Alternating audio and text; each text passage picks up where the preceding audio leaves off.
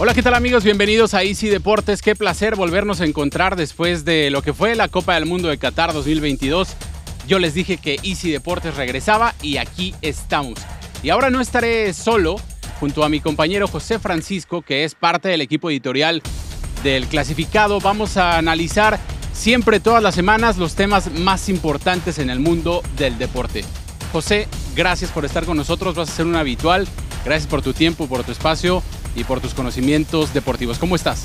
Muy bien, eh, Carlos. Antes que nada, feliz año a ti, feliz año a todos nuestros, eh, nuestros escuchas. Y bueno, estamos listos ahora para regresar al fútbol mexicano, a lo nuestro. una vez pasada la euforia de la Copa del Mundo, bueno, vamos a analizar lo que viene en la Liga MX.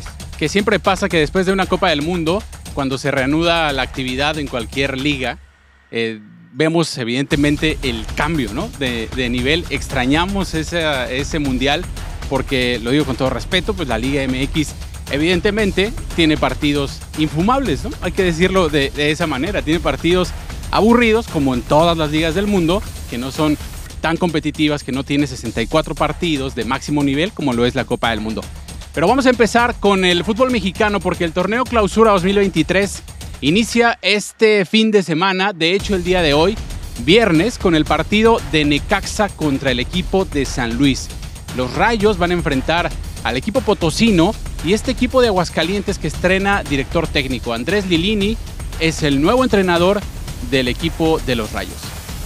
Sí, bueno, eh, y empezamos de una forma también inusual, ¿no? Por, con la suspensión de uno de los dos partidos de este viernes. Eh, bueno, por asuntos extra, extra cancha que no vamos a tocar en este, en este, en este segmento. Pero empezamos con Necaxa, con, como tú lo dices, contra San Luis. Dos equipos que, bueno, no hay mucho de qué hablar, ¿no? Necaxa apenas si calificó al repechaje en la, en la temporada pasada. No tiene grandes cambios. Un nuevo técnico ahora con Andrés Lilini. No se espera tampoco grandes cosas de San Luis ni de Necaxa. El, equipo de, Necaxa se puede pensar que no tiene un gran plantel y es cierto, pero hay algo que me parece que acertaron. Contrataron a Andrés Lilini, que es especialista en jóvenes. El trabajo que hizo con Pumas antes de, los grandes refuerzos, antes de que llegara Dani Alves del Prete, eh, que llegaran eh, esos grandes eh, futbolistas, hizo un gran trabajo con los jóvenes de Pumas. Ahora con los jóvenes de Necaxa, pienso que puede dar la cara y se puede meter a, la liguilla. Digo, se meten 12 de 18 equipos, entonces no la tendrá tan difícil el equipo de los Rayos. Claro, si en la temporada pasada se metió como 12, yo creo que ahora con, la incorporación de Linini, pues tienen un poquito más de chance de, hacer algo. Y antes de seguir con los partidos, la pregunta del día es que, bueno, vamos a hacerle una, una, pregunta para invitar a que la gente colabore con nosotros. ¿Quién para ustedes va a ser el campeón de este torneo? ¿Quién va a ser la revelación y quién va a ser la decepción? Yo ya tengo a los tres equipos. Yo ya tengo definido quién va a ser la decepción de este torneo. Juegan en Guadalajara, por cierto. Entonces, ya tengo definido quién va a ser la decepción de este torneo. El otro partido que se iba a jugar el día de hoy, Mazatlán contra León, se suspendió por el tema de seguridad que está en el estado de Sinaloa. Y mañana uno de los partidos más atractivos de esta jornada 1, América contra el equipo de los Gallos Blancos de Querétaro. En el papel, el América tiene todo para empezar ganando el torneo. Eh, ahí voy a diferir un poquito contigo con eso del más importante del día de mañana. No, uno de los más importantes. Uno de los más, importantes, porque para mí está por encima el de, el de Monterrey con Chivas en el, en el Estadio de Acero. Pero el, empieza el, el del América a las 3 de la tarde, ¿no? Por eso es que mencionamos primero este equipo, este partido de las Águilas contra los Gallos. Y el Querétaro, de verdad que su directiva, yo no sé si está a favor o en contra del equipo. 12 refuerzos nuevos. Prácticamente todo el equipo es nuevo. O sea, 12 futbolistas que contrataron para esta temporada. Le dieron la, confianza a Mauro Gerg, que hizo un trabajo pésimo la temporada pasada. Bueno, fue el peor equipo. Tiene más de 30 partidos. Más de 30 partidos que Querétaro no gana de visitante. Estamos hablando de más de tres torneos. Entonces el equipo de los Gallos, en lugar de hacer campañas mediáticas en redes sociales, debería ponerse a trabajar la directiva en retener a los futbolistas y llevar a buenos futbolistas. ¿no? Es como tú dijiste, no es de ahorita. El equipo de Querétaro ha estado, digamos, moribundo desde hace varias temporadas. Cambian cada, cada, cada semestre, cambian jugadores, cambian técnico y no van para ningún lado. Esta, en, esta, en este 2023 no creo que sea la excepción. No espero nada de Querétaro. Y en el caso del América está ese morbo de saber quién va a ser el portero titular. Hoy por la mañana le dieron la confianza a Oscar Jiménez. Esto porque eh, se fue Guillermo Ochoa al fútbol italiano. Hay que recordar que se fue al Salernitana, que ya debutó. También vamos a hablar de eso. Pero eh, Guillermo Ochoa representaba no solamente el portero de la América. Era un líder, era el referente, era el ícono de ese equipo. Y ahora tienen a dos porteros que para mí no tienen el nivel para ser el arquero titular de las Águilas del la América. Oscar Jiménez y Luis Malagón, que me podrán decir que son buenos porteros, lo son porque están en primera división, pero para ser del América se necesita un portero de tamaños, ¿no? Sí, como cualquier equipo importante, pues necesitan un referente en la portería, ¿no? Empezando por ahí, se les fue Guillermo Ochoa eh, y ahora apostaron por un joven, ¿no? Por Luis Malagón, que ya tiene eh, unas millas recorridas y yo, yo espero que le va a ir bien con el América. No creo que Oscar Jiménez dure, eh, dure mucho como titular en, la portería del América. Le están dando el voto de confianza porque esperó más de seis años para ser titular con el América, el caso de Oscar Jiménez, pero Luis Malagón evidentemente tiene mejores condiciones. Así que América contra Querétaro el día de mañana. ¿El América está entre tus favoritos para el título? Sí, yo diría que eh, en el, es favorito de, hasta de las casas de apuestas, que los tienen por ahí entre los dos, tres primeros lugares para, para ser campeón en esta temporada. Se quedó muy poquito la temporada pasada. ¿eh? ¿Quién va a ser el campeón para ti entonces? Eh, yo voy más eh, por Pachuca. Fíjate que me gusta como para repetir con campeón. No tuvo grandes cambios, no tuvo muchos cambios. Solamente se le fue el Pocho Guzmán. Lo demás sigue parece. Está haciendo la fácil, José Francisco. No, pero, pero viéndolo cómo terminó la temporada pasada con ese fútbol que demostró y ahora viendo que en esta temporada la mayoría de los equipos no tuvo grandes refuerzos, mm, yo creo que me inclino un poquito por Pachuca. Bueno, en el otro partido que estaba programado, Atlas contra el equipo de Toluca, también se suspendió debido al mal estado en la cancha eh, del estadio Jalisco, este enfrentamiento entre Atlas y Toluca. Así que Monterrey contra Chivas será el segundo del día de mañana. Este sí me parece el partido de la jornada, porque son dos equipos importantes. Monterrey que tiene un gran plantel, está Víctor Manuel Bucetich y querrá cobrar venganza ¿no? del equipo de Chivas porque salió muy, muy mal del rebaño sagrado. Claro, claro, siempre las revanchas cuando un, jugador cambia de equipo están ahí, ¿no? Y, le tocó en la, primera fecha tener esa oportunidad. Eh, Monterrey tiene un, equipo bastante bueno, respetable, se quedó fuera por muy poco en la temporada pasada, mantiene, el, mantiene casi la base del equipo, son fuertes en su estadio. Eh, Chivas viene como con eh, esa pretemporada que hizo con la Copa Sky, viene perfilado como para hacer cosas importantes con ese nuevo director eh, deportivo y director técnico. Eh, se esperan grandes cosas de Chivas, pero creo que Monterrey está un poquito arriba de ellos. Sobre todo por plantel. A mí lo, me gustó lo que vi de, de las Chivas de Paunovic. Estas Chivas de Hierro, ¿no? Porque así les dicen ahora con el nuevo director deportivo Fernando Hierro, el español, que contrató al serbio Paunovic como, como técnico. Y lo que me gusta de este entrenador es que va para adelante, va para el frente, eh, tiene esa propuesta agradable para el aficionado. Entonces estas chivas pueden dar de qué hablar, pero... Pero ojo, eh, porque por ejemplo los resultados aquí mandan.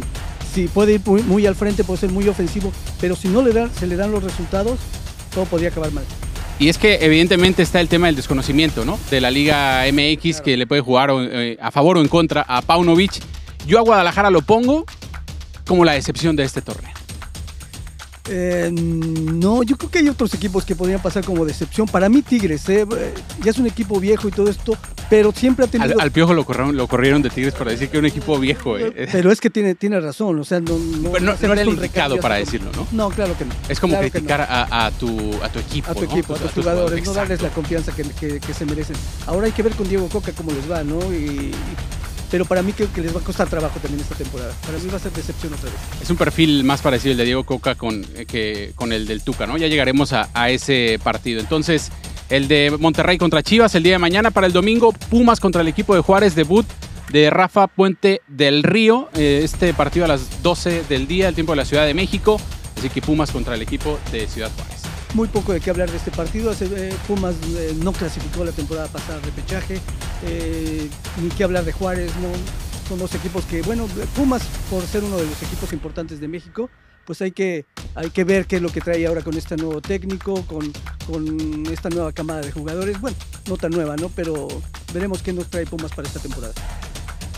Y en el otro partido, Santos contra Tigres, ya mencionábamos del equipo felino y de Diego Coca, lo decía, Diego Coca tiene un perfil más parecido a lo que fue el Tuca Ferretti, ¿no? O sea, con el equipo de, Tigres, Coca que viene de ser bicampeón con el equipo del Atlas. Me parece que acertó la directiva felina al contratar a este técnico argentino porque no es eh, tan volátil ¿no? como el, carácter del Piojo Herreras, es, más mesurado, más tranquilo, le da equilibrio al, equipo, entonces pienso que Tigres puede hacer un buen torneo. Eh, veremos, eh, yo no he visto también, tampoco nuevos jugadores que lleguen a Tigres. Con Diego Coca es lo único nuevo que tenemos. Vamos a ver cómo les va en esta temporada. El otro partido, Cholos de Tijuana contra la máquina celeste del Cruz Azul. El Cruz Azul se presenta en este torneo por ahí les dicen los muertos más grandes ¿eh? de la Liga MX al Cruz Azul, que pasaron más de 20 años sin ser campeones. No tengo, muchas, no tengo muchas esperanzas en Cruz Azul, porque no es que tengan el gran plantel, ¿eh? no le cumplieron los refuerzos al Potro Gutiérrez, pero me alegra que lo hayan mantenido en el cargo porque es un técnico mexicano, joven, de, ya no, pertenece a esa baraja de técnicos eh, quemados, de técnicos que dirigieron ya casi toda la liga. Lo del Potro Gutiérrez me parece interesante, pero no tiene plantel Cruz Azul. Yo digo que lo tiene y se acaba de reforzar otra vez un poquito con dos jugadores sudamericanos de procedentes del Tucumán, perdón, ah, y le dieron la confianza, como tú dices, al Potro Gutiérrez. Este equipo como que yo lo veo que se va a fortalecer un poquito más en esta temporada. No creo que llegue a campeón, pero, pero nos va a dar buenos resultados. Y Pachuca contra el equipo de Puebla va a cerrar la jornada 1. Esto el día del lunes. Queremos leer sus comentarios. ¿Quién va a ser el campeón? La decepción y la sorpresa de este torneo. Para mí el campeón va a ser el América. El América va a ser el campeón de este torneo. Se quedó muy cerca el certamen pasado. Entonces, pienso, al mantener el mismo plantel, creo que el América va a poder levantar la 14 en este torneo clausura 2023. En el caso de la decepción, ya lo dije, Chivas. Y la revelación me gusta el Necaxa, por lo de los jóvenes con Andrés Lilini. Ahora te quiero escuchar a ti, José. Campeón, repito, Pachuca. Pachuca tiene el mismo plantel, tiene bien embaladito, eh, viene con esas ganas de, repetir título. La decepción Tigres, Tigres eh, yo creo que va a volver a, sufrir esta temporada en lo que se reacomoda, se reajusta. Y la, revelación eh, Santos, Santos me parece que no hemos hablado de él, pero es un equipo que, nos va a sorprender. Yo espero muchas cosas de Santos. No hizo un mal torneo, ¿eh? el pasado se metió entre los cuatro primeros, se digo, en este eh, certamen que todos califican prácticamente 12 de 18 equipos.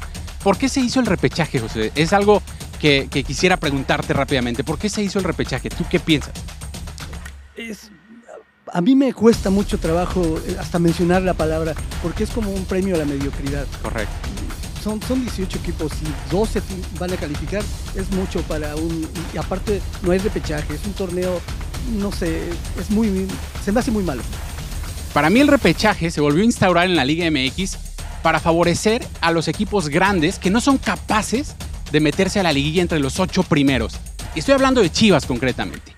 Guadalajara no se metía entre los ocho primeros lugares, o sea, es decir, no clasificaba a la liguilla, y las Chivas representan para la televisión mexicana y para la afición azteca un gran incentivo. Entonces la Liga MX dijo, no podemos permitirnos que un gran producto se quede fuera de la liguilla, ¿no? Que es lo máximo cada torneo. Entonces se instauró el repechaje para meter a las Chivas con calzador dentro de la liguilla porque no son capaces de clasificarse por sí mismos a la fiesta grande del fútbol mexicano. Y a las pruebas me remito. Desde que se instauró esta repesca. En todos los torneos Chivas ha clasificado vía repechaje.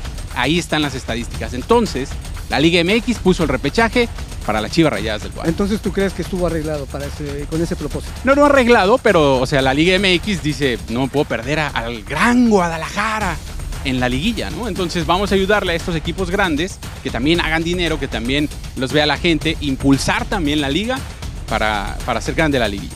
Después de todo, el fútbol es un negocio. Correcto. Oye, antes de, terminar, quisiera platicar eh, dos, temas contigo rápidamente. El caso de, Guillermo, perdón, Guillermo Ochoa con el Salernitana, de cómo fue la crítica tan distinta en la, en la prensa y la afición en Italia y la prensa y la afición en México. Recibió dos goles, es cierto, Guillermo Ochoa con el Salernitana, pero salvó al equipo de otros nueve, que sí colaboró. Pero ¿qué piensas tú de Guillermo Ochoa? Eh, bueno, pienso que la exigencia es diferente. Por ejemplo, en México, el América sabemos que es un referente, es uno de los, uh, de los grandes y se le va a exigir como tal. Eh, aquel equipo acaba de subir, eh, es un equipo de media tabla para abajo, y, pero muchas veces parece que, que, lo aprecian más en otros lados que en su propia casa. Esto se está dando con Guillermo Ochoa. Nadie es profeta en su tierra, ¿no? Claro que es lo que dicen. Y la prensa y la afición en Italia calificaron el debut de Guillermo Ochoa como de un héroe, un ídolo, un fenómeno en la portería, resaltando las salvadas que hizo más que los goles que recibió. ¿Y en México? Es todo lo contrario, ¿eh? Es un portero de nivel, de nivel mundial, ¿eh? Sí, es un, es un buen portero. A mí no me parece el mejor, es un buen portero. En México todo lo contrario, resaltando la, las falencias, resaltando los errores que tuvo, olvidaron las atajadas que, que realizó. Yo creo que pesa mucho la camiseta en la afición mexicana para emitir una crítica hacia Guillermo Ochoa. Y recordamos lo que dijo en su momento Hugo Sánchez, ¿no? Con el tema de los cangrejos. Y ahí está completamente ilustrado, ¿no? Con el tema de, de Guillermo Ochoa. Y bueno, también eh, mencionar lo de Cristiano Ronaldo, que ganó todo en Europa Cristiano. Él lo dijo, ya lo gané todo, me merezco un gran contrato y se va a la Liga de Arabia. A mí me parece increíble que a un futbolista le paguen 200 millones de dólares por una temporada, por un año. El fútbol, volvemos a repetir, es un negocio y en este caso él lo maneja como si fuera su propio, su propio equipo, su propia marca, su propia imagen y se vende el mejor postor. ¿Está acabado Cristiano Ronaldo? No, yo creo que todavía tiene un poquito de cuerda, para, pero no era para que se fuera para, para esta liga donde va a desaparecer por completo. Yo, yo tengo, lo tengo por seguro. Yo creo que no está acabado Cristiano Ronaldo y no va a cumplir el contrato con el Al Nazar. Yo pienso que va a estar un tiempo. Hay algo escondido por ahí, ¿no? Sí, corto tiempo y después va a regresar a las grandes ligas, porque eso todavía un tipo que tiene mucho que dar. Su carácter quizás no lo ayuda, pero no está acabado Cristiano Ronaldo. Lo que sí me parece un insulto es su sueldo. José Francisco, gracias por estar eh, en Easy Deportes. Hay que invitar a la gente para eh, seguir participando, que nos sigan encontrando. Siempre va a haber previo y resumen del fin de semana deportivo. Pues los vamos a estar esperando aquí a todos, esperamos que también nos acompañen. Gracias Carlos por la invitación y pues nos vemos a la próxima. Y también antes de despedirnos, el caso de Damar Hamlin, este jugador de la NFL de los Buffalo Bills, ya se recuperó, ya despertó y lo primero que preguntó fue, ¿ganaron los Bills? Eso fue lo que preguntó después de, de todo el susto que metió. Para poner en contexto un poco y rápidamente, este Damar Hamlin, durante el Monday Night Football que estaba eh, jugando el equipo de, Buffalo se desplomó después de una tacleada eh, por, un golpe. Estuvo en coma. De hecho, dejó de respirar en el terreno de juego. Tuvieron que eh, reanimarlo y se lo llevaron al hospital. Estuvo intubado con este, respiración artificial. Ya despertó. Es una buena noticia, no solamente para la NFL, para todo el deporte en general. Claro, es un, es un milagro. Dijeron que lo resucitaron dos veces. Sí. Y, eh, y, a todos nos tuvo en vilo la noticia. Estuvimos al, eh, siguiéndola para ver qué pasaba, para ver su recuperación. Y eh, bueno, ya, ya lo tenemos prácticamente ya, ya de vuelta. Ya está otra vez con nosotros. Muchas gracias por acompañarnos en este primer, eh, de, primer segmento, primer programa de Easy Deportes, primer programa del 2023. Mi nombre es Carlos Maciel. A nombre de mi compañero José Francisco Sánchez, que es parte del equipo editorial del clasificado, de los productores del programa, Giancarlo Bresani y Pablo Scarpellini. Mi nombre es Carlos Maciel y les recuerdo que mientras la pelota siga rodando, yo seguiré informando.